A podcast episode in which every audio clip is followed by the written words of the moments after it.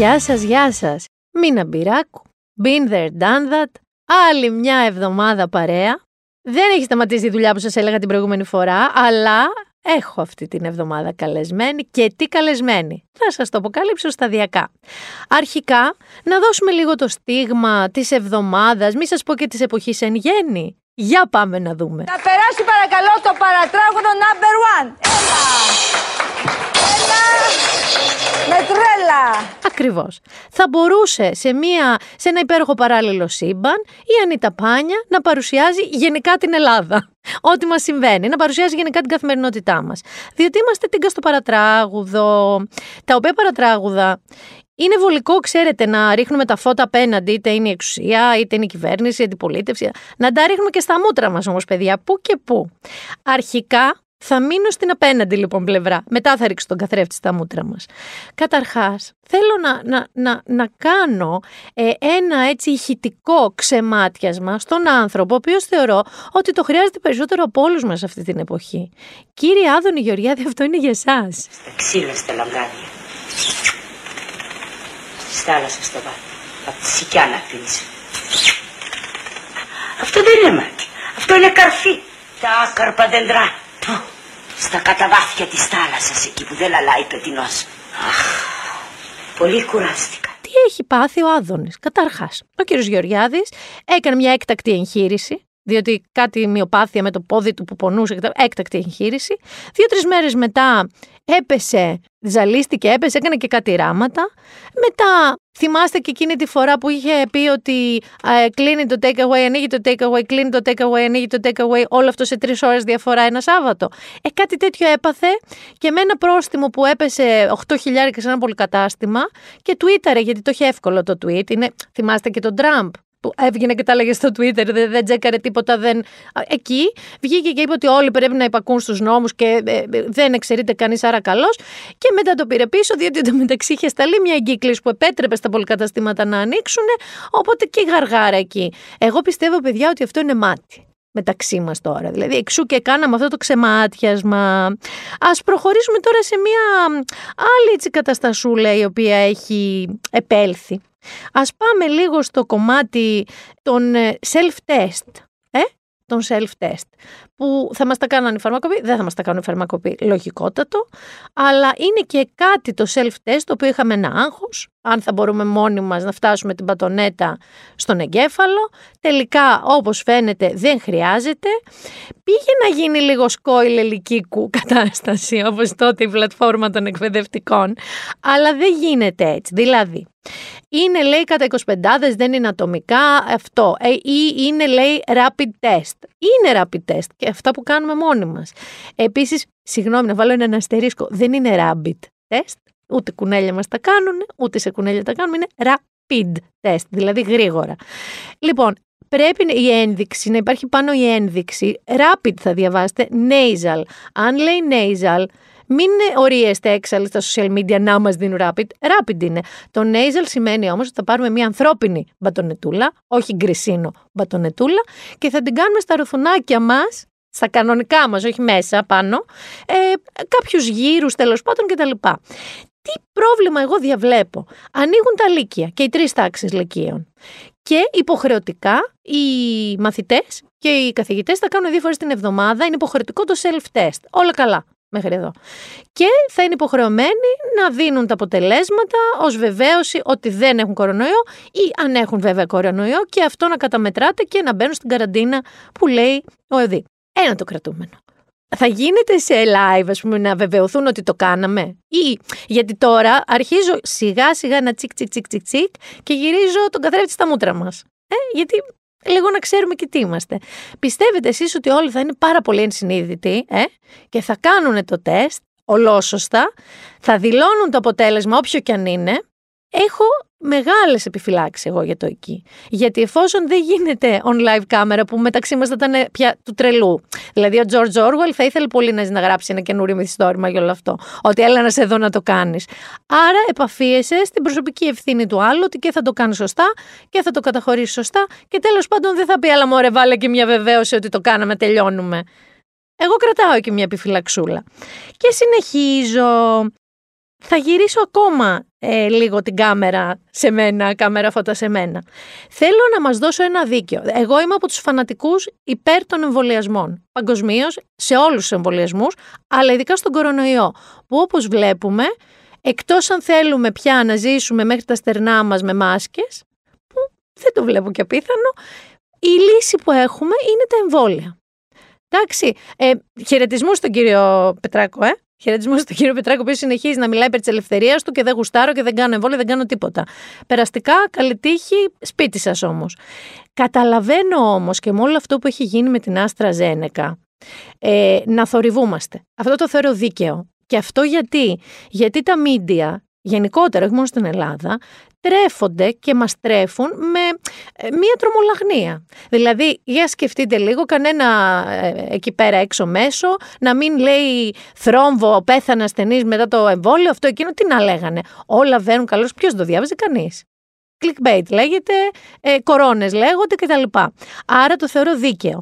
Όμως, εγώ θα σας πω τη δική μου γνώμη, η οποία γνώμη μου είναι και γνώμη του κυρίου Φίλη, ο οποίος το έκανε, ο κύριος Φίλης, και κατά την ταπεινή μου γνώμη εξήγησε και πάρα πάρα πολύ σωστά το γιατί και το πώς.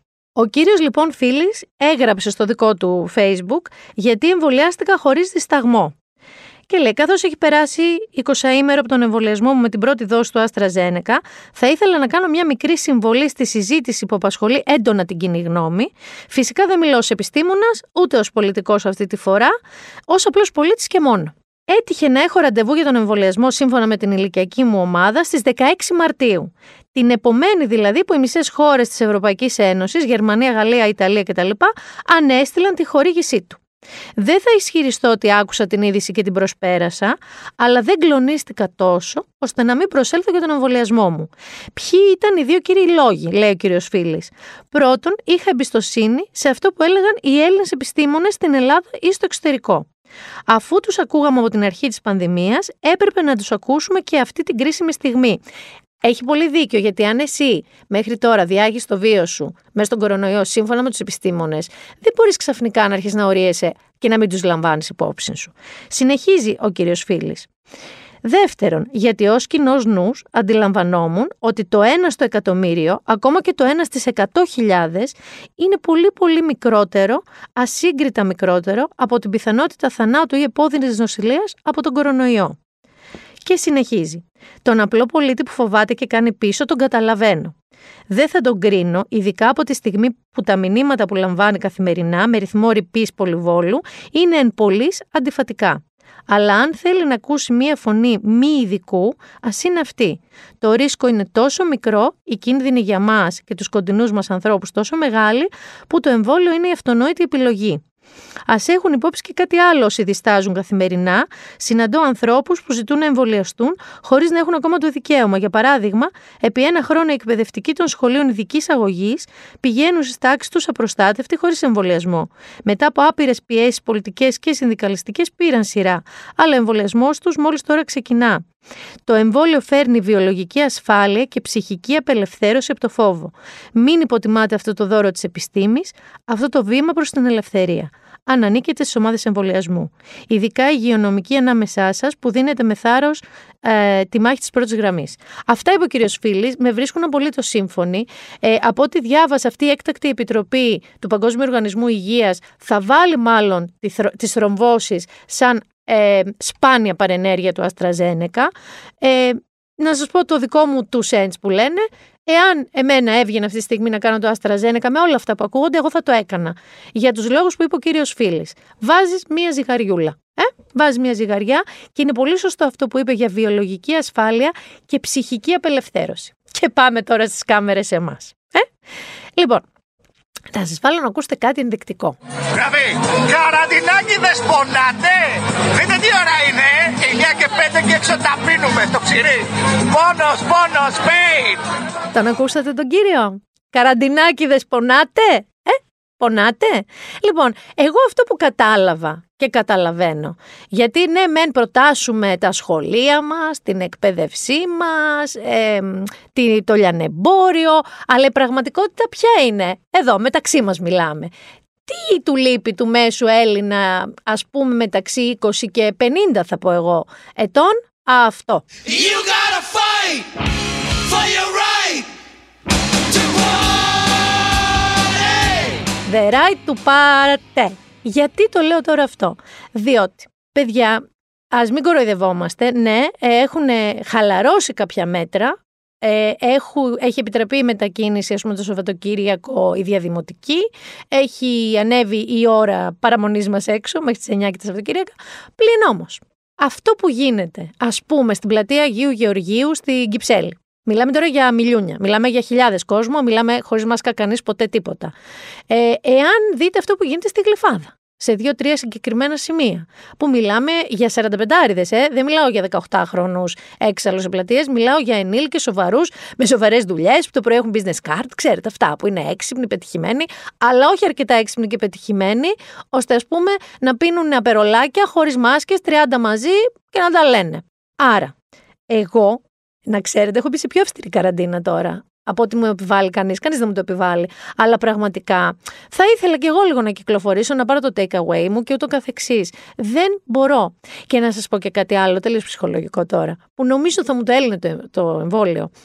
Ενώ δεν αντέχω άλλο την καραντίνα, είναι ξεκάθαρο. Δηλαδή, αρχίζω πια και έχω συνεχή νεύρα, καταρχάς.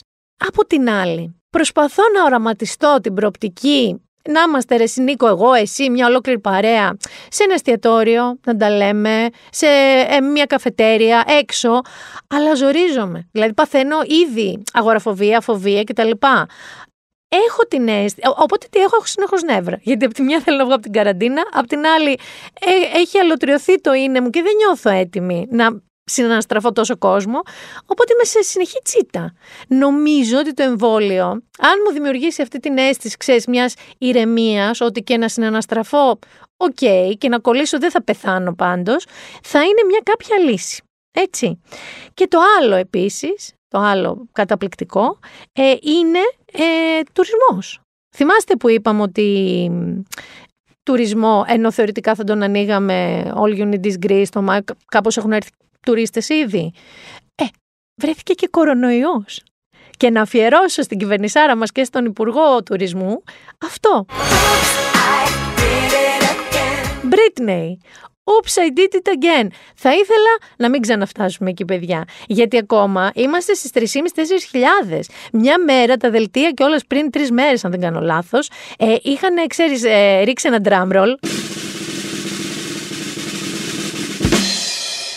Είχαν ετοιμαστεί έτσι ότι θα πούν 5.000. Λε και ήταν τύπου, κατάλαβε, το Τζόκερ, ότι 10 εκατομμύρια στη μήνα μπυράκου. Τελικά δεν του έκατσε, ήταν πάλι 4.300, 4.400. Αλλά θέλω να πω ότι με αυτά τα νούμερα να μα έρχονται και καινούργια κρούσματα, που επίση δεν θέλω ρε παιδί μου να κάνω το θα πεθάνουμε όλοι, αλλά συνεχώ αλλάζουμε τα λαξούλε. Ξέρω εγώ από πού θα έρθει τι. Γενικότερα, να ανοίξει ο τουρισμός προφανώς θα ανοίξει, λίγο έλεγχο, λίγη προσοχούλα. Αυτά γενικά είναι τα πολλά και τα πράγματα που έχουν γίνει.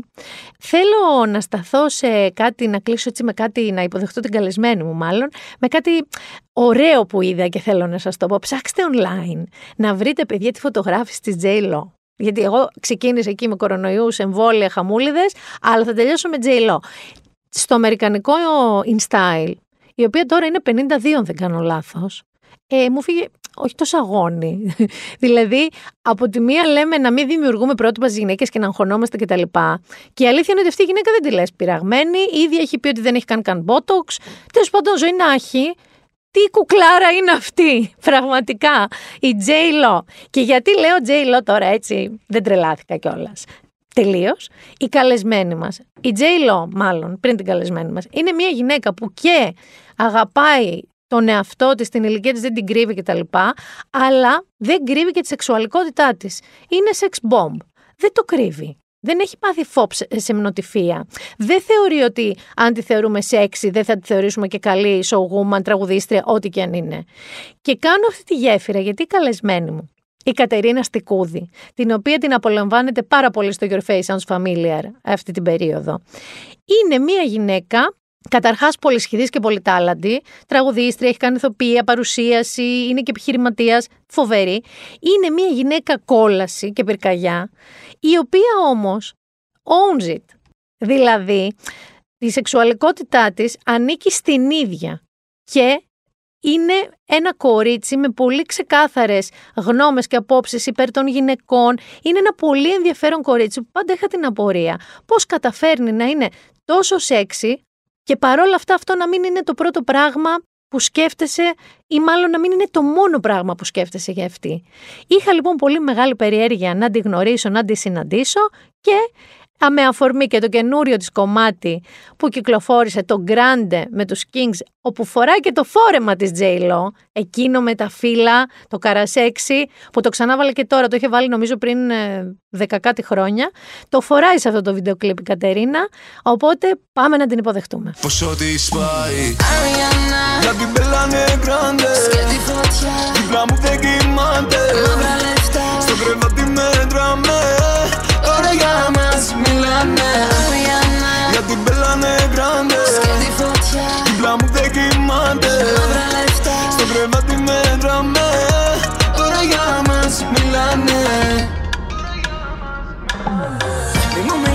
μιλάς γενικά, ξέρω τι θέλω από πριν. Όσο λύνω τα μαλλιά, βγάλε το τζιν. Baby με παίζεις στο βίνο, το στυλ σου Ρόμπερ Ντενίρο Τα φώτα θες ανοιχτά για αυτή τη σκηνή. Uh, Μη σταματάς, no, no. Όλα είναι τα τζαμιά, όχι όμως το μυαλό μου. Yeah, εκατό της εκατό. Ό,τι νιώθω real, σαν τα καινούργια μου Dior. Ariana, Για την πελάνε γκράντε. Και τη φωτιά. Δίπλα μου δεν κοιμάται. Μαύρα λεφτά. Στο κρεβάτι μέτραμε Όλοι για μας μιλάνε. Για την πελάνε γκράντε και τη φωτιά. Τώρα μη μου μιλάτε. Yeah, εκατό της εκατό. Ό,τι νιώθω real. Σαν τα καινούργια μου Dior. Ariana. Για την πελάνε γκράντε και τη φωτιά. Δίπλα μου δεν κοιμάται. Όπως σας περιέγραψα και πριν, η καλεσμένη μου είναι μία Αμαζόνα, πολυσχηδής και πολυτάλαντη και είναι ένα κορίτσι που εγώ δεν έχει τύχει ποτέ να γνωρίσω και ήθελα πάρα πάρα πολύ έστω και έτσι από το τηλέφωνο Κατερίνα Στικούδη. Τι ωραίος πρόλογος είναι αυτός. Θα μείνω στο Αμαζόνα, το οποίο με έχει τρελάνει. Ε, στο μυαλό μου πάντα ήσουν τύπου Βαλκυρία, Αμαζόνα. Είσαι ένα κορίτσι, ρε παιδί μου, που δεν ε, περπατάς και βροντάς. Αυτό που λέγανε οι παλιοί. Θα Περπατάς τρελαθώ. και βροντάς. Εντάξει, είμαι λίγο, ξέρεις, ε, είμαι και πεισματάρα, είμαι και που μου αρέσει να δουλεύω, μου αρέσει να βάζω στόχους. Θες δεν- να σου πω κάτι πολύ διαφορετικό; Καταρχάς, εγώ θέλω να ξεκινήσω ανάποδα. Θέλω να ξεκινήσω από αυτό. Εγώ στα μίντια πάρα πολλά χρόνια και ήμουνα και σε μίντια όταν έκανες τα ξεκινήματά σου για να καταλάβεις, σε lifestyle και όλας μίντια. Μμμ. Και ενώ είσαι ένα κορίτσι σεξι, δηλαδή κανείς δεν μπορεί να πει ότι δεν είσαι σεξι, okay, πρέπει ούτε, ούτε καν τυφλός άνθρωπος δεν μπορεί να το πει αυτό. Κάπως το εισπράττει. Είναι και συνέστημα, έτσι, δεν είναι μόνο οπτικό. Ταυτόχρονα, συνήθως αυτό το είδος γυναίκας που είναι ρε παιδί με αυτό που λέω Αμαζόνα, τις γυναίκες δεν την αντιμετωπίζουν εξή, την αντιμετωπίζουν λίγο με απόσταση, με να το πω καχυποψία. Δεν είσαι αυτή η περίπτωση. Είσαι μια γυναίκα που τη συμπαθούν οι γυναίκες. Ξέρεις τι πιστεύω ότι γίνεται. Δεν νομίζω ότι οι γυναίκες μόνο μεταξύ μας έχουμε τόσα θέματα πια όσο θέλουν κάποιοι να το παρουσιάζουν. Ότι Είσαι είμαστε πια σίγουρη. τόσο ανταγωνιστικές. Υπάρχει ανταγωνισμός παντού σε όλους τους ανθρώπους. Σίγουρα όμως το γυναικείο φύλλο, γιατί ωραία το ξεκινάμε από εκεί, πάντα ήταν ο εύκολος στόχος για την κοινωνία, να είναι στα πρότυπα, να πατάει πάνω στα πρότυπα, συγκεκριμένη εικόνα, συγκεκριμένα μεγέθη, ε, με τα περιοδικά να μας δημιουργούν μονίμως ένα άγχος της τελειότητας. Ότι πρέπει να είναι το δέρμα μας στο τέλειο, ότι το ύψος μας στο τέλειο, ότι κοίταξε αυτή έχει εκείνο, εσύ δεν έχεις. Δηλαδή όλο αυτό το πράγμα θεωρώ ότι πολλά ερεθίσματα παίρνουμε από μικρές, τα οποία κάποιες μας επη- επηρεάζονται περισσότερο μέσα από όλα αυτά τα Έχεις πράγματα. πάρα πάρα πάρα πολύ δίκιο. Όμως, εγώ θα σταθώ σε αυτό γιατί τώρα μπορώ να πω ότι συμφωνώ μαζί σου και είμαστε σε λίγο καλύτερη μοίρα στο να μην τρώμε η μία, ξέρεις, τα, τα σηκώτια της άλλης, να σου το πω χοντρικά. Ωραία, εμένα ξέρεις τι με ενοχλεί, μην μου συγγνώμη τώρα που σε διακόπτω κιόλας. Με ενοχλεί το να βλέπω σε τηλεοπτικές θέσεις, είτε είναι παρουσιάστρες είτε το οτιδήποτε, γυναίκες, μπορείς να πεις ότι δεν σου αρέσει κάτι. Έτσι, μπορείς να πεις ότι δεν μου αρέσει ένα φόρεμα, ότι δεν μου αρέσει ένα τραγούδι, ότι δεν μου αρέσει ο τρόπος που παρουσιάζει κάποιος. Να πεις τη γνώμη σου. Το να γίνονται σεξιστικά σχόλια από γυναίκα προς γυναίκα Αυτό. το 2021 με το Me Too, με όλα αυτά τα πράγματα, προσπαθούμε λίγο να διορθώσουμε τη συμπεριφορά μας, τον τρόπο σκέψης μας, να μην ε, βάζουμε στεγανά, να μην κατηγοριοποιούμε ανθρώπους ε, σε σχέση με τις επιλογές τους και το βλέπεις ότι ακόμα και τώρα συνεχίζεται μετά από όλα αυτά. Εγώ αυτό λοιπόν ήθελα να σου πω. Στο εξωτερικό, και μάλιστα θα, θα πάρω και ένα παράδειγμα με μία ξένη στάρ που την υποδίθηκε στο Your Face Sound, ε, Sounds Familiar, νομίζω στην πρεμιέρα. Τη Σακύρα δεν Σακύρα, έκανες. Ωραία. Η Σακύρα. Η Ναι, Σακύρα λοιπόν είναι μία γυναίκα η οποία η καριέρα της η διεθνής, γιατί ε, είχε και νωρίτερα η γυναίκα, αλλά το μεγάλο της μπραφ, έγινε με αυτό που λένε οι Αμερικάνοι own your sexuality. Δηλαδή, βγήκε έξω με αυτό που ε, όχι, ξέρεις, εντυμένης σε μνότυφα, όχι προσπαθώντας να ανοίξει οκτάβες που έχει στη φωνή, ε, Ναι. αλλά ταυτόχρονα λέγοντας να σας πω κάτι, είμαι μια γυναίκα γυναικάρα, σεξι, το πουλάω και δεν νιώθω και καμία ενοχή γι' αυτό και κακό του κεφαλιού σας αν με κρίνετε ως my hips don't lie μόνο, ότι μόνο είναι η γοφή μου το ζήτημα. Ακριβώς. Αυτό Ναι. λοιπόν δεν το έχει για μένα κάνει τόσο ξεκάθαρα, τόσο ανοιχτά άλλη εδώ. Δηλαδή το να μου εμφανιστεί μία ας πούμε γνωστή στάρ τραγουδιού με ένα καυτό μίνι ή με ένα σκίσιμο δεν είναι το ίδιο. Εσύ ας πούμε στο Grande, για να πάω και στο καινούριο σου, Ναι, ναι, Ε, με το Kings και το JG, πολύ ωραία συνεργασία. Τα που παιδιά. πήγες και σε τράπε, καλά δεν το λέω, λίγο τραπ νερά. Ναι, είναι λίγο μπάλκανο ήχος, έχει και λίγο τραπ μέσα, ραπ, ναι. ναι. Έχει λίγο αυτό. Είσαι ρε παιδάκι μου ένα κορίτσι, κατάλαβες, δηλαδή out there. Και παρόλα αυτά και δεν ε, ξέρω, εμένα είσαι girl crush μου, δηλαδή μου αρέσει πάρα πολύ. Και αρέσει και σε πολλές γυναίκες. Αυτό θεωρώ λοιπόν ότι δεν έχει να κάνει τόσο με το αν είσαι επιθετικά σεξι ή υπερβολικά σεξι, αν υπάρχει αυτός ο όρος, γιατί ξέρεις το ακούμε αυτό εκεί έξω, θεωρώ Δεν είναι κακό. ότι Δεν έχει νομίζω να ότι είναι κάνει με την προσωπικότητά σου. Και η προσωπικότητά σου είναι αυτό που μου είπες πριν λίγο και είναι 100% υπέρ των γυναικών και υπέρ των γυναικείων, της γυναικείας αλληλοστήριξης. Ξέρεις πότε για πρώτη φορά στη ζωή μου, μετά από αρκετά χρόνια σε αυτή τη δουλειά, γύρω στα 16, τώρα δεν μ' αρέσει να κάνω και τέτοιους υπολογισμούς, αλλά δεν πειράζει, ωραία είναι αυτά. Ε, για πρώτη φορά λοιπόν ένιωσα και εγώ, όπως νιώθει ένας οποιοδήποτε άνθρωπος που μπορεί να παίρνει ένα-δύο κιλά παραπάνω και ένιωσα πραγματικά πράγματα και βίωσα και άκουσα σχόλια που δεν πίστευα ποτέ ότι θα ακούσω. Στο λέω αλήθεια. Το ότι μπορεί να πήρα κάποια στιγμή μες στην καραντίνα πάρα πολλά κιλά, τα οποία δεν τα είδατε βέβαια, γιατί... Ε, γιατί τα- καραντίνα; τα απολυθήκαμε, ναι. Αλλά θέλω να σου πω ότι έχουν μείνει ένα-δύο. Και όμως ο σχολιασμός από κάτω είναι δηλαδή απίθανος. Ότι πρέπει ντε και καλά να είσαι μέσα σε ένα καλούπι σε όλη σου τη ζωή. Έχουμε κι εμεί και τα πάνω μας και τα κάτω μας. Θα χαλαρώσουμε και μια περίοδο. Μπορούμε να φάμε και κάτι παραπάνω. Ξέρεις, είμαστε ακριβώς σαν όλους τους άλλου ανθρώπους. Είμαστε φυσιολογικοί άνθρωποι. Με συναισθήματα και με πάθη. Και εμένα μου αρέσει το φαγητό, κατάλαβες. Σε λατρεύω γι' αυτό και το βλέπω και το ξέρω και το πιστεύω, γιατί ξέρω ότι έχεις ε, και τον πειρασμό στο σπίτι, διότι ο Βαγγέλης μαγειρεύει από ό,τι ξέρω πάρα πολύ καλά. Να είναι καλά, μαγειρεύει το χέρι του το χρυσό, φτιάχνει τα πάντα. Είμαι πάρα πολύ τυχερή γυναίκα, ειλικρινά το λέω. Δεν έχει τύχει να ασχοληθώ ποτέ εγώ με τη μαγειρική. Παρ' όλα αυτά υπάρχει ένα πειρασμός μεγάλος, ο οποίος ευτυχώς τον τελευταίο καιρό με ακούει. Και σε φροντίζει διαιτητικά, σου κάνει νόστιμο. Έτσι, Ρε εσύ, προσέχουμε. είναι λίρα 100 αυτό το παιδί, δηλαδή είναι χρυσό έβριμα. Να σε ρωτήσω κάτι. Ο Βαγγέλης, γιατί και αυτό είναι τεράστιο σύν, έτσι. Δηλαδή, εσύ κάνεις, ας πούμε, εμφανίσεις, εμφανισάρες, σεξ, φωτογραφίσεις, το βίντεο κλιπ που σου λέω τώρα, τον Grande κτλ. Έχεις όμως έναν άντρα, ο οποίος είναι από πίσω 100% υποστηρικτικός, ναι. φαντάζομαι. Ναι, είναι, ναι, ευτυχώς. Δεν θα μπορούσα να ήμουν με κάποιον άλλον άνθρωπο. Μήνα μου, αλήθειας στο λέω. Ε, ναι, ρε, εσύ, Ε, δηλαδή ούτε με σκέψου. τη Γιάννη Θα μπορούσα να ήμουν, βέβαια. Το θαυμάζει όλο αυτό το πράγμα. Είναι καταπληκτικός για μένα γι' αυτό. Είναι καταπληκτικός γι' αυτό, γιατί σε στηρίζει. Δεν φαντάζομαι ποτέ ότι σου παίρνει Κατερίνα, ε, μη βάλεις κορμάκι και μπικίνι στο βίντεο κλιπ. Ποτέ. Ποτέ, ποτέ, ποτέ, ποτέ τέτοια θέματα. Α, ίσα ίσα το αντίθετο. Όχι καλτά, εννοώ ότι πολλές φορές που εγώ μπορεί να βαριέμαι στην καθημερινότητά μου να, να βάζω μια φόρμα τώρα και να μου λέει τι κάνεις, πώς πάω, δι σου, πήγαινε βάλει το τζινάκι σου, περιποιείς τον εαυτό σου και μετά θα βγούμε. Δηλαδή με έχει βάλει και σε μια σειρά γιατί εγώ ήμουν και λίγο αγοροκόρτσο από τον τομέα Εσύ ήσουν αγοροκόριτσο. και δεν πολύ πρόσεχα δηλαδή. Ήμουνα με μια φόρμα μονίμω, σαν τη μέλη τα μαλλιά, αλλά κάνεις και μια δουλειά που ευτυχώς ή δυστυχώς πρέπει να, να είσαι λίγο προσεγμένος. Ναι, Όλοι μας έχει πρέπει μία να εικόνα. προσέχουμε τον Ισχύει. εαυτό μας. Ισχύει. Βέβαια. Οπότε μπορείς να είσαι χαλαρά ντυμένο, αλλά να, να είσαι περιποιημένος. Να μην είσαι ρε παιδί μου σαν όπτι έγινε παιδιά μόλις ξύπνησα έπιασε φωτιά. Ακριβώς. Μου λέει να είσαι περιποιημένη. Δεν σου λέω τίποτα να βγαίνεις με το σκίσιμο και με τα κολλάν έξω και με τα κορμάκια. Αλλά όταν βγαίνουμε κάπου, έχεις δίκιο.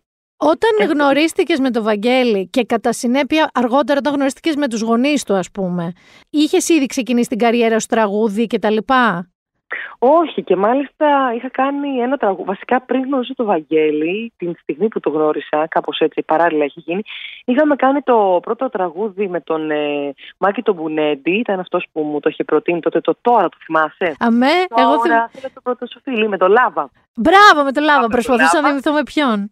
Που πήγε πάρα πολύ καλά. Εγώ τότε βέβαια παρουσίαζα το Mega Star και ήμουν, να σου πω την αλήθεια, πάρα πολύ συγκεντρωμένη στο κομμάτι παρουσίαση. Οπότε δεν έβλεπα το τραγούδι, αν θέλεις εισαγωγικά, πάρα πολύ σοβαρά. Το έβλεπα σαν μια εμπειρία, μια κατάσταση, να το ζήσω και αυτό, να δω πώς θα πάει. Βλέποντας όμως την ε, τόσο μεγάλη απήχηση του κόσμου, ήταν δηλαδή κάτι που ε, αυτόματα με όθησε προς τα εκεί να το ακολουθήσω. Από την άλλη, όμως, γνωρίζοντας το Βαγγέλη, επειδή τότε και η Going Through και το Family The Label ήταν ε, μεσουρανούσαν. Πολύ μεγάλο, very big Ε, ε, μπράβο. τότε. Ε, δεν ήθελα να νομίζει ότι υπάρχει κάποιος ε, ε, λόγος ε, που εγώ ας πούμε φλερτάρω μαζί του ή θέλω να είμαι μαζί του, κάποια δεύτερη σκέψη για το ναι, οτιδήποτε. ναι, ναι, κάποιο συμφέρον ας πούμε. Μπράβο. Οπότε δεν έμπαινα καν στο στούντιο. Δηλαδή πήγαινα σπίτι του και ήταν το στούντιο, δεν έμπαινα καν μέσα. Μου λέει μια μέρα πες παιδάκι μου λίγο μέσα να δοκιμάσουμε κάτι. Όχι, δεν θέλω. Η αγάπη μας πάνω απ' όλα. Δεν θέλω να επηρεαστεί η σχέση μας. Ξε- Το φοβόμουν λίγο. Αλλά όλο αυτό το πράγμα με τη μουσική, όχι απλά μας έφερε πιο κοντά, μας έχει ενώσει, μας έχει κάνει μια ομάδα, μας έχει κάνει μια πολύ ωραία ομάδα με τις διαφωνίες μας, με τα διάφορα που μπορούν να συμβαίνουν, να έχω καθένα τη δική του τη γνώμη. Αλλά πλέον συμφωνούμε ότι διαφωνούμε και προχωράμε. Να σε Δηλαδή, ρωτήσω κάτι ρε, εσείς είστε μαζί 10 χρόνια, τα τελευταία 12, τα τελευταία δύο παντρεμένοι; Ένα. Αχ, τώρα μα σου πω, δεν θυμάμαι, νομίζω ναι. Σε λατρεύω. δεν τα πάω καλά με τις Σε ημερομηνίες. λατρεύω. Και- Και δεν στεναχωριέται ευτυχώς. Επίσης είναι αυτό που λέμε, να, να δέχεσαι τον, ε, την άνθρωπό σου με τα ελαττώματά του, τον θείο σου με τα ελαττώματά του. Εγώ δεν τα πάω καλά με τις ημερομηνίες. Έχω θέμα με όλα αυτά τα γενέθλια και όλα αυτά που πρέπει να θυμόμαστε. Εντάξει, το συνέχεια. ξέρεις ότι ας πούμε, θα ήσουν το όνειρο του Άρη. Γιατί ε, εγώ, επειδή θυ- έχω μνήμη ελέφαντα, θέλω δεν θέλω, τα θυμάμαι. Και αυτός Α, είναι πάντα, μάλιστα. ξέρεις, του βάζω trick questions. Του λέω τι είναι σήμερα; Πάντως Όχ, θυμάμαι την ημερομηνία να ξέρεις 25 Αυγούστου παντρεύτηκα. δεν μου λες, Νομίζω λοιπόν. Πριν από δύο χρόνια. Ναι. Α πούμε ότι είναι πριν από δύο χρόνια, 25 Αυγούστου. που είχες κάνει, θυμάμαι κιόλας, φοβερό Kiki Challenge με τον ηφικό, σωστά; Από πίσω πάλι ο Βαγγέλης κρύβεται. Μου λέει βγες και χόρεψε. Του λέω «Είσαι καλά. Πού θα πάω τώρα. Έχουμε... Δηλαδή ήμασταν και σε έναν δρόμο που σαφώς δεν ήταν ε, Υψηλή σε λειτουργία. κυκλοφορίας, ναι. ακριβώς σε, σε κυκλοφορία. Οπότε ε, μου λέει δεν έχουμε κάτι να φοβηθούμε. Βγες και χόρεψε. Του λέω μα θα πέσω. Μα ήταν μετά το γλέντι μεταξύ όλο αυτό που Α, ήταν μετά, μετά τα, το Παντρεύτηκα αλκοόλ πάρα μας, πολύ το νωρίς. πάρτι. Ναι, ναι, παντρεύτηκα πολύ νωρίς επειδή είμαστε πρωινή τύπη. 11 η ώρα το πρωί είχε γίνει η λειτουργία. Στις 3 το γεύμα, 5-6 το απόγευμα είχαμε τελειώσει από όλα. Είμαστε χαρούμενοι άνθρωποι. Κοιμηθήκαμε νωρίς. Δεν περιμένατε το μεθυσμένο θείο που δεν φεύγει και έχει πάει 6 το Όχι. πρωί; όχι, όχι, όχι τέτοια πράγματα. Όχι, αυτά τα κάνουμε στη δουλειά μας και κουραζόμαστε πολύ. Οπότε ήταν, ξέρεις, και απογευματάκι γύρω στις 6-6.30 ώρα. Έγινε αυτό και έγινε και viral. Δηλαδή, ενώ ήθελα να το κάνω όλο τόσο πολύ κλειστό με πολύ οικογενειακούς φίλους κτλ. Ε, πήρε μια έκταση περίεργη. Νομίζω ότι καμία μπορεί. Εντάξει, προφανώς μπορεί να έχετε, αλλά καμία φωτογραφία ή βίντεο από το γάμο δεν είναι τόσο αντιπροσωπευτική τη σχέση σας όσο αυτό το βιντεάκι με το challenge. Με εσένα με τον εφικό, να γελάς, να κάνεις ένα TikTok challenge, να, ο Βαγγέλης να σε παροτρύνει, να το κάνεις και να σε τραβάει. Νομίζω ότι είναι πολύ ενδεικτικό τη σχέση σας και θέλω λοιπόν να σε ρωτήσω. Έχω δει σε συνεντεύξεις σου ότι 12 χρόνια μετά συνεχίζετε να λείπετε το ένα στον άλλον πολύ. Δηλαδή, καταλαβαίνω ότι θέλετε να περνάτε όσο το δυνατόν περισσότερες ώρες μαζί γίνεται. Εντός ή εκτός σπιτιού. Ναι, αυτό χωρίς να ακούγεται σε κάποιον καταπιεστικό ότι ο ένας θέλει να κολλάει Όχι, πάνω όχι, στον μην άλλον. έχει τέτοιο Είναι- άγχος. Είναι πολύ, για μένα είναι υγιέ. Γίνεται χωρίς να το να καταπιέζεται κάποιος. Ε, Είναι η παρέα μας που περνάμε πάρα πολύ όμορφα. Δηλαδή, σαφώς και εμένα μου αρέσει να είμαι και με την κοριτσοπαρέα μου, την οποία λατρεύω, και τις Μμμ. κολλητές μου κτλ. Και αυτός έχει τους φίλους του και έχει το χρόνο του και το χώρο του μέσα στο σπίτι και να φέρει τα παιδιά να κάτσουν κάτω, να δουν αγώνα, να ξέρεις. Ε, ο καθένας έχει και τα χόμπι του, τα οποία μπορεί να μην είναι τα ίδια όλα τα ενδιαφέροντα που έχουμε, αλλά έχουμε πολλά κοινά ενδιαφέροντα, τα οποία μας φέρνουν κοντά και έχουμε και πολλά πράγματα να συζητήσουμε. Αυτό είναι πάρα πολύ ωραίο. Ναι, παίζουν ρόλο πιστεύω όλα αυτά. Ποιος είναι ένας ε, πολύ συχνός καυγάς σας, δηλαδή ο συνηθισμένος καυγάς σας, γιατί πράγμα γίνεται; Ναι. μ. Δεν μου αρέσει να πατάει με τα παπούτσια μου στο σπίτι. Έχω Και το προ-κορονοϊού. Θεσσαλονικιώτικο. Από πάντα συνέβαινε. Δεν περίμενα εγώ το κορονοϊό. τα υπέροχα ωραία χαλιά για την αλερώνουν. Καταλαβαίνεις. Αλλά είναι, χα- είναι πολύ επιφανειακά πράγματα τα οποία σου προκαλούν και γέλιο μετά. Καταλήγεται, αυτό ήθελα να σε ρωτήσω. Οι καυγάδες σας ε, μπορεί να πιάσουν κορώνες, αλλά μετά σβήνουν και γελάτε, ή το κρατάτε κανένα δύο μέρες; Ω, δεν υπάρχει περίπτωση. Δεν κρατάνε ούτε πέντε λεπτά. Ε, Δεν γίνεται να κρατήσουν. Δηλαδή αυτό το που κρατάνε κάποιοι μούτρα δεν μπορώ, δεν, το- δεν μπορώ να κινηθώ αν υπάρχει κάτι. Δηλαδή δεν μπορώ να το καταλάβω. Είπες για κοριτσοπαρέα σου. Ε, Έχεις φίλες από ξέρω, εγώ, παιδική ηλικία, λύκειο, από πάνω από Θεσσαλονίκη; Έχω από φοιτητή, φοιτητική ζωή, έχω και από λύκειο, έχω και από πολύ πολύ πολύ παιδικά χρόνια που έχω κρατήσει επαφές ε, και έχω και τις φίλες μου που έκανα εδώ στην Αθήνα όταν πρώτο ήρθα, όταν ήμουν 18 χρονών. Ε, κορίτσια με τα οποία είμαι πάρα πολύ κοντά, με αγαπάνε πάρα πολύ, με θαυμάζουν και τις θαυμάζω κι εγώ. Μια παρέα που γελάω πάρα πολύ, με χαλαρώνουν οι φίλες μου. Είναι, πώς να σου πω, ο ψυχολόγος μου που θα πω τα προβλήματά μου, άσχετα αν δεν είναι στη δουλειά μας και μερικά πράγματα δεν μπορούν να τα καταλάβουν 100% ναι, που τα σωστό, βιώνουμε σωστό. εμείς. Ε, μετά από τόσα χρόνια νομίζω ότι έχουν καταλάβει πώς λειτουργεί και η όλη κατάσταση και τα δικά μου, τους δικούς μου προβληματισμούς τους αφουγκράζονται. Έχω, σε έχω παρακολουθήσει σε πολλές συνεντεύξεις να μιλάς για τη μαμά σου, η οποία, από όσο ξέρω κιόλας, πλέον κατέβηκε μόνιμα Αθήνα, έτσι. Να, ζήσει, Ναι, να ναι, ζήσουν με τον έχω μπαμπά σου θαύμα, Αθήνα. θαύμα. ναι, ήταν όνειρο ζωής να τους έχω εδώ στην ίδια πόλη, να μπορώ να τους βλέπω, να τους στηρίζω καθημερινά. Γιατί εντάξει, δεν το κρύβω ότι όταν είμαστε και πιο μικροί θέλουμε να, ανεξα- να, γίν- να είμαστε ανεξάρτητοι, Ακριβώς. να ανεξαρτητοποιηθούμε, ναι, να έχουμε το δικό μας σπίτι, να την ελευθερία μας, να μην δίνουμε λόγο στο τι κάνουμε. Και δεν πολύ βλέπουμε και πάρα πολύ τους γονείς. Μεγαλώνοντας όμως, αλλάζει ο τρόπος σκέψης. Σκέφτεσαι ότι ο χρόνος περνάει γρήγορα, ότι δεν θέλω να χάνω στιγμές μαζί τους σε καμία περίπτωση. Ε, οπότε έχουν έτσι, έτσι- έχουν έτσι, έτσι τα- έτσι τα πράγματα που θέλω δηλαδή πραγματικά μέσα στην καθημερινότητά μου να είναι και η οικογένειά μου παρούσα. Με τη μαμά έχεις ιδιαίτερη σχέση, από όσο ξέρω. Να- Δηλαδή, όπω έχω διακρίνει. Ε, ήσασταν, ρε παιδί μου, πάντα τόσο κοντινές. Δηλαδή, ούτε δύσκολη εφηβεία είχες που να τη φωνάζεις, μου καταστρέφεις τη ζωή, κάτι τέτοιο. Μου καταστρέφεις τη ζωή. Εντάξει, είχα δύσκολη εφηβεία, ήμουν λίγο αντιδραστική, η αλήθεια είναι, αλλά ήταν πράγματα τα οποία περάσανε πάρα πολύ γρήγορα και πίστεψε με όταν έφυγα από το σπίτι και πήγα στη Λάρισα να σπουδάσω, ό,τι μου έλεγε το έκανα πράξη. Οπότε, μάλλον οι καυγάδες. Είχε κάνει καλή δουλειά. Είχε κάνει καλή δουλειά πριν. Έτσι ακριβώς και δεν θα σου πω ότι ένιωθα και ποτέ ε, αυτό το να ξεσαλώσω και να, δεν ξέρω, να ξεσπάσω κάπως ίσως λόγω πρωταθλητισμού, επειδή με την κολύμβηση ε, πάρα πολλά χρόνια έκανα πάρα πολλές προπονήσεις από πέντε χρονών, ήταν ένας τρόπος ξεσπάσματος και η άθληση, Ε, ξέρεις. βέβαια. Οπότε και μια εκτόνωση. Οπότε δεν χρειάστηκε να νιώσω ότι κάτι θέλω να κάνω. Κάπου πρέπει για να επαναστατήσεις. Μπράβο, να να, τα εκτονωθώ σπάσεις, ή ναι. το οτιδήποτε. Για μένα η γυμναστική από παιδάκι ήταν σημαντικός παράγοντας στη ζωή μου, στην καθημερινότητά μου, που με έκανε να νιώθω και καλά. Δηλαδή δεν είναι μόνο το κορμί αυτό που έχω να πω εγώ πολλές φορές.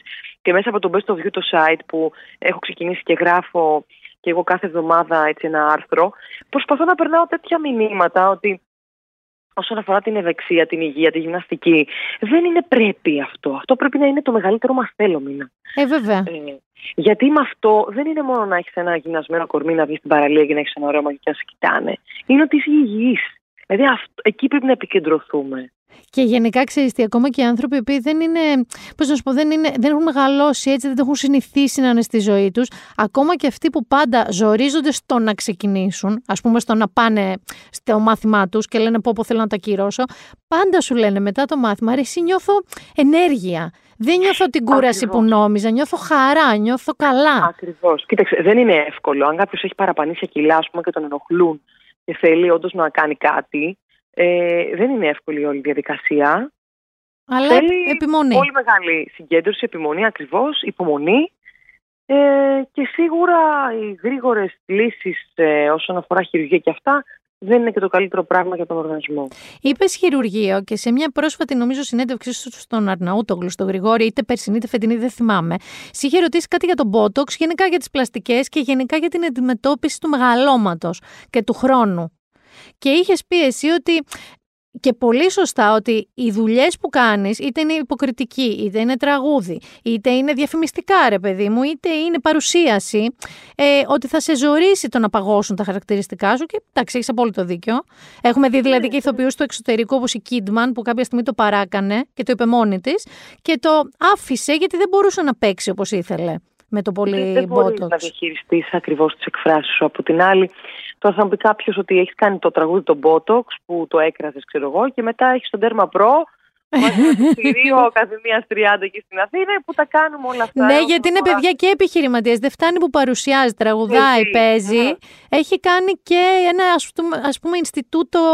Υπήρχε μια επιχει- ένα επιχειρηματικό βήμα το οποίο ειλικρινά δεν είναι ότι το ξαφνικά τώρα θα αλλάξει η γνώμη μου. Η γνώμη μου είναι η ίδια. Μμμ. Εγώ θεωρώ ότι ο καθένας μπορεί να κάνει στον εαυτό του, αν θέλει, ό,τι του αρέσει για να νιώθει καλά. Η ζωή μας είναι πάρα πολύ μικρή, είναι μία, έρχεται και φεύγει. Κάποιος θέλει να κάνει τα χέρια του, θέλει να αλλάξει το σώμα του, είναι ελεύθερος να το κάνει και να, αν τον ευχαριστεί και τον κάνει χαρούμενο, δεν μπορεί κανένας να τον κατακρίνει. Εγώ για μένα όμως, πέρα από το γεγονός ότι υπάρχει μια καλή βάση από τη μαμά μου και από την οικογένειά μου στον αφορά το δέρμα μου, Το βλέπουμε, προσέχω, το Κάνω βλέπουμε. διατροφή, δεν καπνίζω. Τα ξενύχια όταν γίνονται είναι μετρημένα, θα βάλω την κρεμούλα μου, θα κάνω στο στόμα μακιγιάζ. Δηλαδή δεν είναι μόνο το να πας και να κάνεις κάποιες θεραπείες ενέσιμες. Είναι και η φροντίδα σου η καθημερινή. Που πολλές φορές βαριόμαστε. Βέβαια. Δεν μου λες όμως, ακόμα, ε, εγώ οφείλω εδώ να κάνω λίγο το δικηγόρο του διαβόλου και να σου πω ότι ακόμα είσαι σε μια ηλικία που δεν, εμ, δεν έχει συμβεί κάτι που μπορεί να κοιτάξεις τον καθρέφτη και να πεις γάμο το κοίτα εδώ τώρα. Κατάλαβες τι εννοώ. Δεν έχει γίνει Ναι. μια βαθιά ρητίδα, μια σακούλα στο μάτι. Αλλά βλέπω ότι το, το δικό σου ας πούμε mindset είναι στο να το δεχτείς, να το αγκαλιάσεις μέχρι το σημείο που δεν σε ενοχλεί. Έτσι. Κοίταξε, θέλω να πιστεύω δεν θα πάθω καμιά παράκρουση.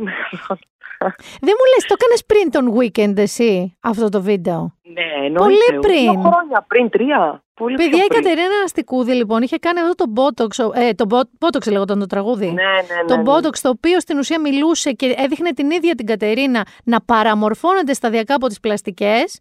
Ο Weekend φίλε το έκανε φέτος. Το 20 ξέρω εγώ. Αλλά έτσι να μα είδε και να μα αντέγραψε. Δεν ξέρω, Εντάξει, δεν λέω αυτό, αποκλείεται, αλλά λέω ναι, ότι εντάξει. εσύ είσαι μπροστά. Είσαι πολύ. Εκεί που είχα χωθεί λιγάκι όσον αφορά αυτό που λες τώρα, ήταν πιο πολύ για το Ενθαδεκίτε που έχει να κάνει με την κηδεία και όλα αυτά, γιατί μόλις το είχαμε κάνει στο καπάκι, είχαν βγει τρεις καλλιτέχνες. Ναι. Η Maroon 5 είχε βγει άλλη μία, νομίζω η ίδια Ζήλε, δεν θυμάμαι.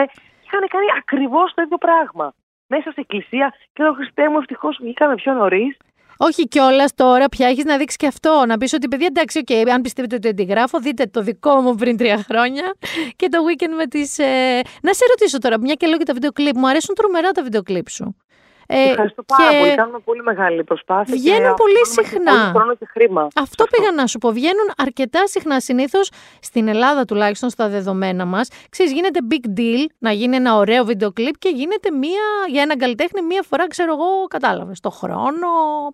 Και το κάνουμε μεγάλο θέμα. Εσένα, ποια είναι η ομάδα που στο επιμελείται αυτό, Έχεις συγκεκριμένη πάρα ομάδα; Έχω πάρα πολλούς συνεργάτες με τους οποίους ε, δουλεύω. Αρκετά βίντεο κλιπς έχω, έχω κάνει με τον Γιάννη τον Παπαδάκο, τον κουμπάρο μας, που είναι ένα εξαιρετικά ταλαντούχο παιδί.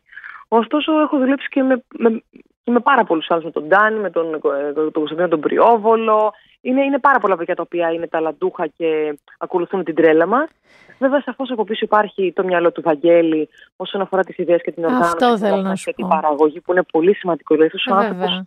Δεν ξέρω αν πραγματικά μπορώ να εκφράσω κάποια στιγμή με λόγια, ξέρεις, τα συναισθήματά μου και πόσο προσφέρει σε μένα καθημερινά στη δουλειά μου με πράξεις με αγαπάει, όχι μόνο με λόγια, το να πεις 5-10 πράγματα. Ασχολείται με τη δουλειά μου, θαυμάζει αυτό που κάνουμε, έχει πολύ ωραίες ιδέες, είναι πανέξυπνος, είναι μορφωμένος, οπότε, ξέρεις, μια ιδέα έχει πολύ γερή βάση για να γίνει πραγματικότητα. Βέβαια, έχω βρει και πάρα πολύ καλό δημιουργικό, πολύ καλή ομάδα. Όχι, όχι, θα σε Στάρι, σταματήσω. Μαμαλιά. Ναι, γιατί ε, όλοι αυτοί οι άνθρωποι που μου λες, συν ο Βαγγέλης, ιδίως ο Βαγγέλης, ε, έχουν βρει και τον άνθρωπο, ο οποίος, να το πω λίγο πιο λεκά, δεν κολώνει πουθενά. Δηλαδή, δεν είναι ότι θα έρθει κάποιος και θα σου πει «Α, κηδεία, α, ε, παραμόρφωση» και θα πεις «Αχ ρε παιδιά, μήπως να έχω λίγο ωραία μαλλιά και νύχια, λίγο ξέρεις, να κουνιέμαι σε έναν ήλιο, ας πούμε». Όχι, το κάνεις. Ναι, δεν με νοιάζει και να τσαλακωθώ και να πα- παρουσιάσω μια εικόνα που αρμόζει στο συγκεκριμένο το ρόλο. Όπως, ας πούμε, πα- μα- μου δίνεις τώρα αυτό το πάτημα να σου πω για το Αν ήμουν πλούσιο που είχαμε κάνει στον Αντένα πέρσι, το σύριαλ. Ήταν η Φρόσο Βρούδα ο ρόλος, ήταν με κομμωδία και εγώ ήμουνα μονίμως μέσα σε μια γκριμάτσα. Ναι, ναι, με ναι. προγούλια, με, με ρητίδες, με αυτά. Έκανα γκριμάτσα, συνοφρυωνόμουν και μου έλεγες αυτό. Τι παιδί μου, δεν βγαίνει άσχημη. Λέω παιδιά, κάνουμε πλάκα τώρα εδώ. Εδώ δεν είναι να είναι ένα βίντεο κλιπ αλαβάστρινη ή να είναι κάπου που να με νοιάζει. Να με θεάρα, Αν θα- ναι. αν θα χαμηλώσω πολύ το προγούλι μου και βγει από κάτω. Δηλαδή δεν με ενδιαφέρει. Είναι το attitude είναι του ρόλου. Δηλαδή δεν με νοιάζει να τσαλακωθώ. Το βρίσκω, μη σου πω και πιο ενδιαφέρον πια καθώ περνάει καιρός. Λοιπόν, και μου δίνεις εσύ τώρα πάσα. Δίνουμε μία στην άλλη Μέση Ρονάλντο Ωραία, κατάσταση. ε, πάμε στο Your Face Sounds Familiar. Το οποίο για μένα είναι από τις καλύτερες του σεζόν. Δεν ξέρω γιατί μου βγαίνει αυτή. Μπορεί, ξέρεις, μπορεί να είμαστε κι εμείς διαφορετικοί πια, γιατί είμαστε και κλεισμένοι σπίτι μας. Δίνουμε περισσότερη βάση στο τι βλέπουμε αναγκαστικά, γιατί δεν έχουμε εναλλακτικές. Έχω την αίσθηση όμως ότι γενικά είναι ένα, μια ωραία σεζόν του Your Face Sounds Familiar. Ξέρεις γιατί σου βγαίνει αυτό το συνέστημα; Θα σου, θα σου δώσω την απάντηση. Γιατί βλέπουμε γύρω μας σε εισαγωγικά πάρα πολύ τηλεοπτική σαπίλα. από- Πιθανότατα να έχεις δίκιο. Από εκπομπές, από διάφορα πράγματα που εγώ ειλικρινά στο τέλος της ημέρας χαίρομαι που γίνονται παραγωγές και δεν θα κάτσω να κοιτάξω σε μια εποχή τώρα που ο κόσμος χαροπαλεύει, που θέλουν όλοι να έχουν δουλειά, το συνεργείο, τα παιδιά, κάμερα, όλοι αυτοί οι άνθρωποι που δουλεύουν. Δεν μπορώ να κράξω καμία παραγωγή δημόσια και να πω αυτό το πράγμα είναι τράση, είναι κίτρινο, είναι β. Συμβαίνει όμως αυτό το πράγμα. Οπότε όταν υπάρχει μια παραγωγή, υπερπαραγωγή, στην οποία είναι όλα πάρα πολύ προσεγμένα, μια κριτική επιτροπή ε, που είναι ο, ο ένας και ένας. Η Παπουτσάκη, η Κατερίνα, ένα εξαιρετικό κορίτσι. Ένας, Φανταστική. ένα, ένα κορίτσι με τόσο ε, θετικό, θετική ενέργεια, τόσο ωραία λόγια, τόσο ωραία άβρα. Ο Μαραβέγιας, ο, ο Μιχάλης ο Ρέπας. Ο Τι να πούμε Ζαχαράτος, για ο τον Τάκης, Ζαχαράτο. ναι, τι να Τι πούμε πεις. για τον Ζαχαράτο, το ταλαντούχο πλάσμα αυτό. Η Μπεκατόριο, η οποία για μένα, ας πούμε, ε, δεν νομίζω ότι υπάρχει κάποια άλλη γυναίκα που μπορεί να παρουσιάσει. Καλά, εντάξει, εγώ ε, της, το ε, interface. Εγώ της έχω Καλύτερα. δυναμία. Δεν είμαι καν αντικειμενική με τη Μαρία, την αγαπάω πάρα πολύ. Δεν Κι είμαι εγώ, αντικειμενική. α- Αλλά ακόμα και αν θέλουμε να είμαστε αντικειμενικές, της ταιριάζει το project, δηλαδή είναι κάτι που το νιώθει, το αγαπάει, είναι αυτός της, είναι εξαιρετική. Μια ομάδα, ας πούμε, οι υπόλοιποι οι συμμετέχοντες, γιατί δεν είμαστε διαγωνιζόμενοι, εγώ το βλέπω σαν μια συμμετοχή, ούτως ή άλλως είναι All Star, ε, που είναι ο- μια πολύ ωραία παρέα καλλιτέχνες που τους θαυμάζω, ξέρεις, και βγαίνει ένα αποτέλεσμα εξαιρετικό. Λοιπόν, Τώρα άκου. αυτό Θα, θα ολοκληρωθεί με το καλό και να μπορούμε να παρουσιάσουμε όλα αυτά τα Αυτό. επεισόδια. Γιατί εντάξει, κοίταξε να δεις τώρα, ε, βλέπεις ότι στο 90% των εκπομπών ε, κάποια επεισόδια δεν βγαίνουν, κάποια κρούσματα υπάρχουν, τεστ γίνονται. Είναι ο νέος, η νέα τάξη πραγμάτων μέχρι να κάπως να εμβολιαστούμε οι περισσότεροι και ούτω καθεξής. Αυτό που ο κόσμος βλέπει και θεωρεί εύκολο, θέλω λίγο να του το κάνεις λιανά. Δηλαδή, όταν εσύ μεταμορφώνεσαι ε, σε Δήμητρα Γαλάνη, σε Δήμητρα Παπίου, σε James Blunt, σε γυ- ημίγυμνο άντρα. Εντάξει, Αυτό από- ήταν απίθανο. ήταν μια συγκλονιστική στιγμή. Απίθανο. Εγώ το έβλεπα αυτό στο σπίτι μου και δεν το πίστευα. Δηλαδή, όταν το κάνεις εκεί, δεν το αντιλαμβάνεσαι τόσο έντονα. Όταν το βλέπεις μετά. Ρε εσύ, σκέψου άλλο ότι οι πιο άνθρωποι πολύ. αυτοί καλούνται να το. Τα ειδικά εφέ, αυτά, τα προσθετικά που λέμε, ε, καλούνται να το κάνουν κάθε εβδομάδα για τόσα άτομα, έτσι. Γίνεται μια εξαιρετική δουλειά, εξαιρετική προσπάθεια. Δεν είναι καθόλου εύκολο για κανέναν. Ούτε για τους ανθρώπους που μας προετοιμάζουν, ούτε για εμάς τους ίδιους, γιατί πρέπει να κάτσει. Δηλαδή, Πο- Πόση εκτρώνε- ώρα πήρε για να Το γίνεις ο James Blunt. Θα σου πω, το James Blunt ήμουνα στην καρέκλα από τις ε, 3 το μεσημέρι, 2.30, μέχρι να βγω. Μέχρι τις 11, 10 και μισή. Με ένα με Ε, δύο πολύ μικρά break. Ε, με έχει για πιάσει ανάγκες. μυρμήγκιασμα και που μου το λες. Εντάξει, πάρα πολύ υπομονή. Αλλά και μια ομάδα τώρα, τι να σου πω, εξαιρετική όλοι τους make-up artists. Ε, Εντάξει, κάνουν ο τρελή Άλεξ, ο δουλειά. Λόγος, με τα προσθετικά, ε, εξαιρετική δουλειά. Λοιπόν, και έρχομαι τώρα στο διατάφτα. Ε, εσύ, επειδή ακριβώς είσαι πο- πολλές ιδιότητές σου, ε, στις οποίες κάθε φορά βουτάς με τα μούτρα, λες και είναι, πώς να σου πω, η βασική σου ιδιότητα. Δηλαδή όταν τραγουδάς, τραγουδάς σαν να κάνεις μόνο αυτό. Όταν παρουσιάζεις, παρουσιάζεις σαν να είναι η μόνη σου ιδιότητα. Δηλαδή του δίνεις την προσοχή σου την αμέριστη. Δεν είναι ξεπέτα λίγο εδώ, λίγο εκεί, λίγο παραδίπλα. Δίνεις Έτσι ακριβώς. προσοχή. Έρχεται λοιπόν αυτή η εκπομπή, αυτό το show μεταμόρφωσης, που τι κάνει; Αφαιρεί την εικόνα σου, η οποία καλός ή κακός εντυπώνεται στο μυαλό ενός ανθρώπου. Δηλαδή, η Κατερίνα Στικούδη είναι μια γυναικάρα. Ό,τι και να κάνει και με φόρμες που μου λες, είσαι μια πολύ εντυπωσιακή γυναίκα. Μεταμορφώνεσαι λοιπόν σε κάτι άλλο και ξαφνικά π.χ. θα πω και για το παράδειγμα του τραγουδιού της Γαλάνη και το φετινό και την άλλη φορά που την είχες κάνει. Ποιο είχες πει, το δύο μέρες μόνο. Ναι, ναι, ναι. Μπράβο. Ε, και ακούει ξαφνικά και μία φωνή που λες, για να το πω ειλικρινά όπως το λένε, ρε, εσύ δεν της το είχα. Που θα μου πεις γιατί δεν της το είχες. σω γιατί δεν τραγουδάς τέτοιο στυλ τραγουδιών ιδιαίτερα. Ε, ίσως γιατί και εσύ ίδια νιώθεις πιο ελεύθερη, μεταμορφωμένη. Δεν ξέρω αν το λέω σωστά. Κατάλαβες, αν σου δίνει μια ελευθερία αυτό. Κοίταξε, στατική και με δύο-τρία κιλάκια παραπάνω έχω μεγαλύτερη πέραση τελικά. Έχεις μεγαλύτερη, πώς να σου πω... Θα σου πω, όταν ξεκινάς από μικρή ηλικία, τώρα 20 χρονών, θα μπορούσα εγώ να υποστηρίξω ένα τραγούδι δύο μέρες μόνο, ας πούμε. Όχι. Λοιπόν, να σου πω, ξεκινάς από κοριτσάκι, παιδάκι, έχεις άλλη ενέργεια, άλλη διάθεση. Επίσης, εμένα τα ακούσματα αυτά, της R&B και της pop, μου αρέσουν πάρα πολύ. Και αν κάποιος όμως ακούσει όλη μου τη δισκογραφία θα έχει μια γνώμη διαφορετική. Όλοι έχουν μείνει σε ένα τραγουδάκι hit που μπορεί να ακούσανε. Άλλος να έχει μείνει στα ψηλά τα κούνια, άλλος να έχει μείνει στην αιμονή, άλλος να έχει μείνει, ξέρω εγώ, στο ρετρό. Ο καθένας μπορεί να έχει μείνει σε ένα τραγούδι. Αν κάτι και ακούσεις τους πέντε δίσκους, γιατί θα βγει τώρα πέμπτος με το καλό με τίτλο Grande, θα δεις και τραγούδια μέσα τα οποία έχουν απαιτήσεις φωνητικές, έχουν άλλη μελωδία, είναι πιο, είναι και μπαλάντες. Δηλαδή, και ετοιμάζω και άλλα πράγματα να κάνω. Όχι για κατά ανάγκη για να αποδείξω κάτι σε κάποιον. Απλά μέσα από αυτό το παιχνίδι έφυγε, πώς να σου πω, οποιαδήποτε ενοχή, οποιαδήποτε φοβία υπήρχε. Δηλαδή, αν ως Κατερίνα Στικούδη πήγαινα στην υγειά μας, σε μια άλλη κουμπί να τραγουδήσω δύο μέρες μόνο με τον ίδιο τρόπο. Ναι, έχεις δίκιο. Δεν θα ήταν το ίδιο. Έχεις απόλυτο Μέσα δίκιο. Σε αυτό το παιχνίδι ένιωσα μια προστασία, μια ασπίδα ότι ό,τι και να κάνεις στην Ελλάδα, λέω στον εαυτό μου εδώ πέρα, θε λάθος να τα πεις, δεν μπορεί κανείς να σου πει κάτι, γιατί δεν είσαι εσύ. Ναι, ναι, ναι, ναι, ναι. Κάτι άλλο. Μπορεί οποιοδήποτε να πει εντάξει, δεν της βγήκε ρε παιδί μου, δεν είναι εύκολο. Κατάλαβες, δεν είναι ότι κρίνομουν εγώ σαν. Ω Κατερίνα σε μια σκηνή, ήσουν ναι. ναι. Μπράβο. Ήταν κάτι, κάτι τελείως διαφορετικό. Το οποίο και εμένα με απελευθέρωσε πάρα πολύ. Ε, είναι μια τρομερά ευχαριστή έκπληξη. Όπως και ο Ισαία όταν είπε Καζατζίδη, δεν είπε, που σοκαρίστηκα. Συγκλονιστικό. Που νόμιζα ότι ακούω τον Καζατζίδη. Αφού έκανα να ξέρεις, πήγα στο δίπλα δωμάτιο να δω αν θα συνεχίσει να μου φαίνεται σαν Καζατζίδης. Ή με μπέρδευε η εικόνα που είχαν πετύχει. Μου θύμιζε τον Καζατζίδη. Ε, το Your Face Sounds Familiar δεν είναι Όπως λανθασμένα κάποιοι νόμιζαν ίσως την πρώτη φορά που εμφανίστηκε. Ένας απλός μιμητισμός με την πρόχειρη έννοια. Είναι ένα... Ναι, είναι, είναι μια υπερπαραγωγή πώς έχει, πώς έχει γίνει μέχρι τώρα. Γιατί οι άνθρωποι έχουν δώσει πολύ μεγάλη προσοχή στην παραγωγή. Έτσι. Δηλαδή δεν έχει καμία σχέση το πρώτο επεισόδιο, το, η πρώτη σεζόν. Με τώρα. Με τώρα. Και οι λεντοθόνες και το στούντιο. Ξέρεις, όχι, είστε κι εσείς, είναι οι coaches, δεν ξέρω, ξέρεις τι παρατηρώ. Πάτε πιο βαθιά, νομίζω κάποια στιγμή το είπε και ο Μιχάλης Ορέπας. Δεν αντιγράφεται απλά ε, λίγο το ηχόχρωμα και λίγο το η στάση. Αντιγράφετε κινήσεις, βλέμματα, δηλαδή πάτε λίγο πιο βαθιά στον καλλιτέχνη που καλείστε να αντιγράψετε. Κοίταξε, σίγουρα για τους ηθοποιούς που έχουν σπουδάσει αυτό το κομμάτι της υποκριτικής και έχουν περισσότερες γνώσεις από μένα πούμε, πάνω σε αυτό, το είναι ίσως και κάτι πιο βατό και πιο εύκολο.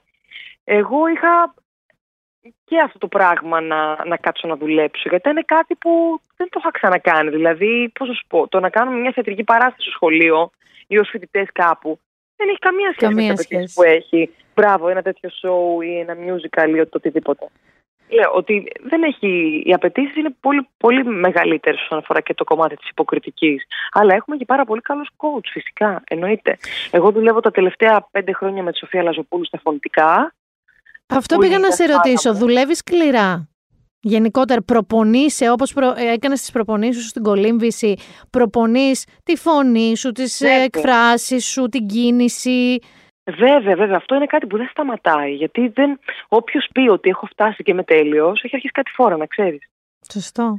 Δηλαδή η, η, το η βελτίωση, η, η μόρφωση, το να μαθαίνεις καλύτερα τον εαυτό σου, να ανακαλύπτεις καινούργια πράγματα δεν σταματάει ποτέ.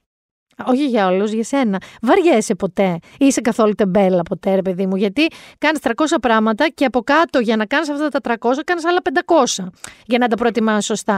Υπάρχουν, είσαι τεμπέλα ποτέ σαν άνθρωπος, ρε παιδί μου, να μην θες να κάνεις τίποτα. Όχι, δεν μπορώ να κάνω διακοπές καταρχήν. Μεγάλο πρόβλημα. Σοβαρά μιλάς. Δεν μπορώ να πω, θα πάω κάπου να κάτσω 20 μέρες και να κοιτάω το ταβάνι ή να κάνω μόνο βόλτε. Θα τρελαθώ. Θα αρχίσω να καθαρίζω το ξενοδοχείο. δεν ξέρω, θα με πιάσει μια παράκρουση. Αλλά αν μου πω ότι θα κάτσω στον καναπέ μου σήμερα, ας πούμε, off, day off, θα το κάνω. Ο Βαγγέλης είναι σαν εσένα τύπου διαόλη ακίνητος ή θέλει λίγο την ηρεμία του άνθρωπος; Όχι, είναι σαν εμένα. Α, Άσου. εντάξει, εντάξει. Δεν Α, χάζει. Καλό είναι για τη σκέψου αυτός να ήταν λίγο πιο slow, κατάλαβες φάση ότι «Κορ- κοπελιά όχι, θέλω την όχι. ηρεμία μου. Ευτυχώς έχουμε την ίδια ταχύτητα σε αυτό το πράγμα. Πηγαίνουμε Έχεις, του ίδιου ρυθμούς. έχεις ανασφάλειες. Ή κάποια συγκεκριμένη μπορεί να είναι, κατάλαβες, ενώ ανασφάλεια χαρακτήρα, ανασφάλεια εμφάνισης, ανασφάλεια ζωής. Κοίταξε, το μόνο που με τρομάζει και πολλές φορές το σκέφτομαι και δυστυχώς είναι αναπόφευκτο κακό, είναι κάτι που θα συμβεί, είναι το να χάσει αγαπημένα πρόσωπα. Ήδη δηλαδή το γεγονός ότι έχει φύγει από τη ζωή η πεθερά μου ήταν κάτι που μου στήχησε πάρα πολύ. Μμμ. Γιατί ήταν μια γυναίκα που την αγάπησα από την πρώτη στιγμή που την είδα. Ε, είχα πάρα πολλά κοινά, σαν να ήμουν παιδί της δηλαδή, πώς να σου πω, ένα δέσιμο πάρα πολύ ιδιαίτερο και πολύ σπάνιο. Δυστυχώς δεν πρόλαβα να την ευχαριστηθώ και να τη χαρώ όσο ήθελα. Εντάξει, ο θάνατος λίγο αγαπημένων προσώπων με τρομάζει, όμως ε, δεν μπορούμε να κάνουμε κάτι, γι' αυτό έτσι είναι η ζωή. Νομίζω ότι αυτό που κάνεις, όπως αυτό που μου είπες και για τους δικούς σου γονείς, ότι μεγαλώνοντας καταλαβαίνεις ότι η όποια αντίδραση των νεότερων ηλικιών που δεν τους θες πολύ στη ζωή σου, θε- πρέπει εντός εισαγωγικών να τους σκοτώσεις για ένα διάστημα. Κατάλαβες, να κάνεις τη δική σου εξέλιξη και μετά καταλαβαίνεις ότι ξέρεις, ρε εσύ δεν έχω πολύ χρόνο, δεν γίνεται να μένω τόσο μακριά τους. Ακριβώς. Αυτό για μένα Εγώ- είναι η άμυνα στο φόβο μας, μη χάσουμε Ναι, γονείς και αγαπημένους.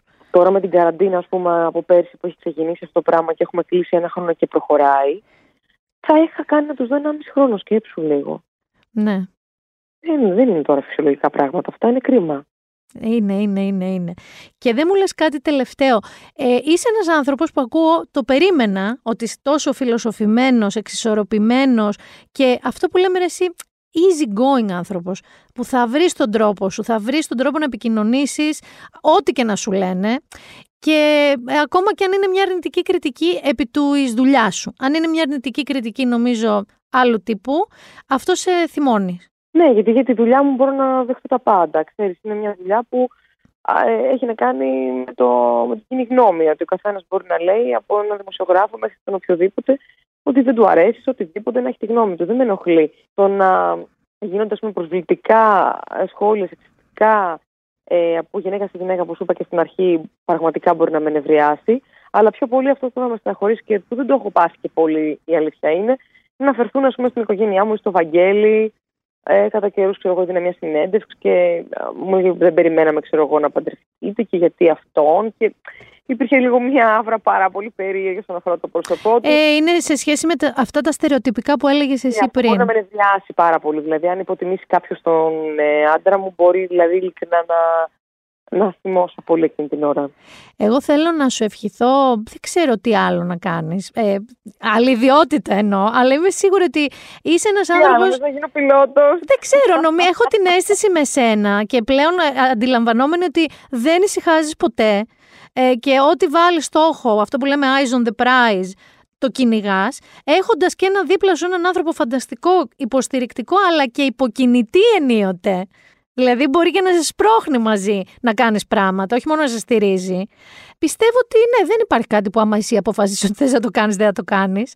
Οπότε θα σου ευχηθώ ό,τι βάζεις στο μυαλό σου να γίνεται, να το πετυχαίνεις και κυρίως να συνεχίσεις να έχεις αυτή την αντιμετώπιση της ζωής γιατί γι' αυτό το λόγο έχεις τόσο καλούς ανθρώπους δίπλα σου και τόσο άξιους όπως είναι και ο Βαγγέλης. Ω, σε ευχαριστώ πάρα πολύ για τα καλά σου λόγια. Και εγώ σε εύχομαι να είστε γεροί και δυνατοί, να έχουμε υγεία που είναι το πιο σημαντικό. Να είμαστε καλά, να νιώθουμε δημιουργικοί, να ξεπεράσουμε όλο αυτό το πράγμα τέλος πάντων που βιώνουμε όλοι. Να είναι ένα κακό όνειρο η πανδημία, να μην επανέλθει ποτέ αυτό το πράγμα, να σταματήσει όσο πιο γρήγορα γίνεται. Ένα μεγάλο ευχαριστώ στη Μήνωση EMI, την εταιρεία μου, τη σκοραστική που είναι δίπλα μου και με στηρίζει, ο Γιάννης Αμανατίδη και όλη η υπόλοιπη ομάδα. Φοβερός ο Γιάννης, γεια σου Γιάννη μου. Ναι, το εξαιρετικό αυτό παιδί, δηλαδή τόσο πολύ δουλευταρά. Είναι πολύ σημαντικό να έχεις στη δουλειά σου ανθρώπους που να, να δουλεύουν στους δικούς σου ρυθμούς, να μην είναι αργοί, να αγαπάνε αυτό που κάνουν, να είναι μερακλείδες. Δηλαδή, νιώθω πάρα πολύ τυχερής σε όλους τους τομείς. Υγεία όμως, υγεία σε όλους. Να είμαστε γεροί. Αυτό. Να είμαστε γεροί και αυτό. Και εσύ να είσαι γερή με αγάπη και αυτή την ψυχική ενέργεια και δύναμη που έχεις. Σε ευχαριστώ πάρα πολύ. Είναι ωραία κουβέντα μας. Εγώ σε ευχαριστώ. Λοιπόν, και το δίσκος πότε με το καλό; Ο δίσκος με πρώτο ο Θεός μέσα στο καλοκαίρι. Τέλεια. Ε, Έτσι. θα λέγεται Grande και λόγω της συνεργασίας με το παιδί και λόγω του Grande μας άρεσε πάρα πολύ και σαν τίτλος. Θα έχει πολύ ωραία σolo κομμάτι, θα έχει και άλλες συνεργασίες. Το καπάκι θα μπω για το έκτο άλμπουμ στο στούντιο όλο το καλοκαίρι. Ε, γιατί είπαμε δεν κάνεις, δι- δεν κάνεις διακοπές. Ε, συγγνώμη, θα κάνω ένα τελευταίο αστερίσκο. Αν και σε έχω χαιρετήσει, θέλω να σου πω, βρε κοριτσάρα μου, φόρεσες το iconic φόρεμα της J-Lo, εκείνο που είχε κάνει πάταγο το Versace, το περίφημο, με το ανοιχτό Ναι. ντεκολτέ και το ξανάβαλε φέτος, μάλλον το 20, όχι φέτος, το 20. Ναι, ναι, ναι. Ε, Ναι. Και είσαι, εντάξει, drop dead gorgeous. Ήθελα απλά να σου πω ότι είσαι υπέροχη με το Versace. Σε ευχαριστώ. Έκανε να δω στον εαυτό μου. Λέω δουλεύω σαν την τρελή. Αξίζει αυτό το φόρεμα. Χαίρομαι πάρα πολύ που το βρήκες στην Ελλάδα. Και το φόρεσα. Είναι Λοιπόν, όλα τα πα- αγαπημένα μου. πάντα, πάντα τέτοια. Εμείς, εδώ- εγώ και πολλά άλλα κορίτσια σαν εμένα, θα χειροκροτάμε αυτό το α- απενοχοποιημένο επιτέλους σεξινες ε, μαζί με αυτό το μυαλό όμως που έχεις. Και μπράβο σου. Και αυτή τη φορά σε Ευχαριστώ πάρα χαιρετάω. πολύ. Σε Ευχαριστώ πάρα πολύ. Ευχαριστώ πολύ. Να είμαστε είσαι καλά, Κατερίνα μου. Γεια. Γεια σου, γεια σου, Μίνα μου. Γεια.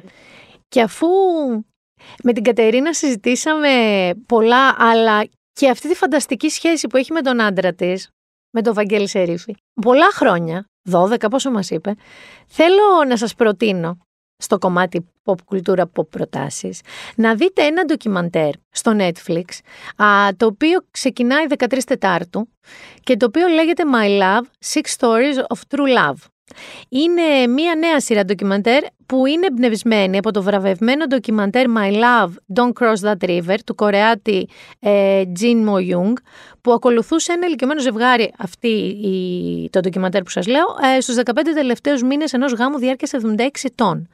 Το ντοκιμαντέρ τώρα που σας λέω να δείτε στο Netflix, το My Love, Six Stories of True Love, παρουσιάζει έξι ζευγάρια που έχουν διανύσει μαζί πολλές δεκαετίες. Ανάμεσά τους θα δούμε ένα ζευγάρι λεσβιών και ένα ζευγάρι ανθρώπων με ειδικές ανάγκες. Είναι αυτό το πράγμα που λέμε τι είναι αυτό το κάτι ρε γαμότο, τι είναι αυτό, πώς κρατιούνται οι άνθρωποι πολλά χρόνια μαζί, τι τους δένει, τι τους χωρίζει, πώς, το, πώς ξεπερνάνε τα τέλματα, τα ζόρια και μένουν μαζί. Ε, για εσάς και εμένα που θέλουμε να πιστεύουμε, ξέρετε, στη μακρά αγάπη, για να μην πω στην παντοτινή, δεν είναι κακό να το πιστεύεις, ακόμα και αν δεν σου βγαίνει στο τέλος, το My Love Six Stories of True Love του Netflix είναι ένα ωραίο έτσι break από τη μάλλον σκοτεινή πραγματικότητά μας.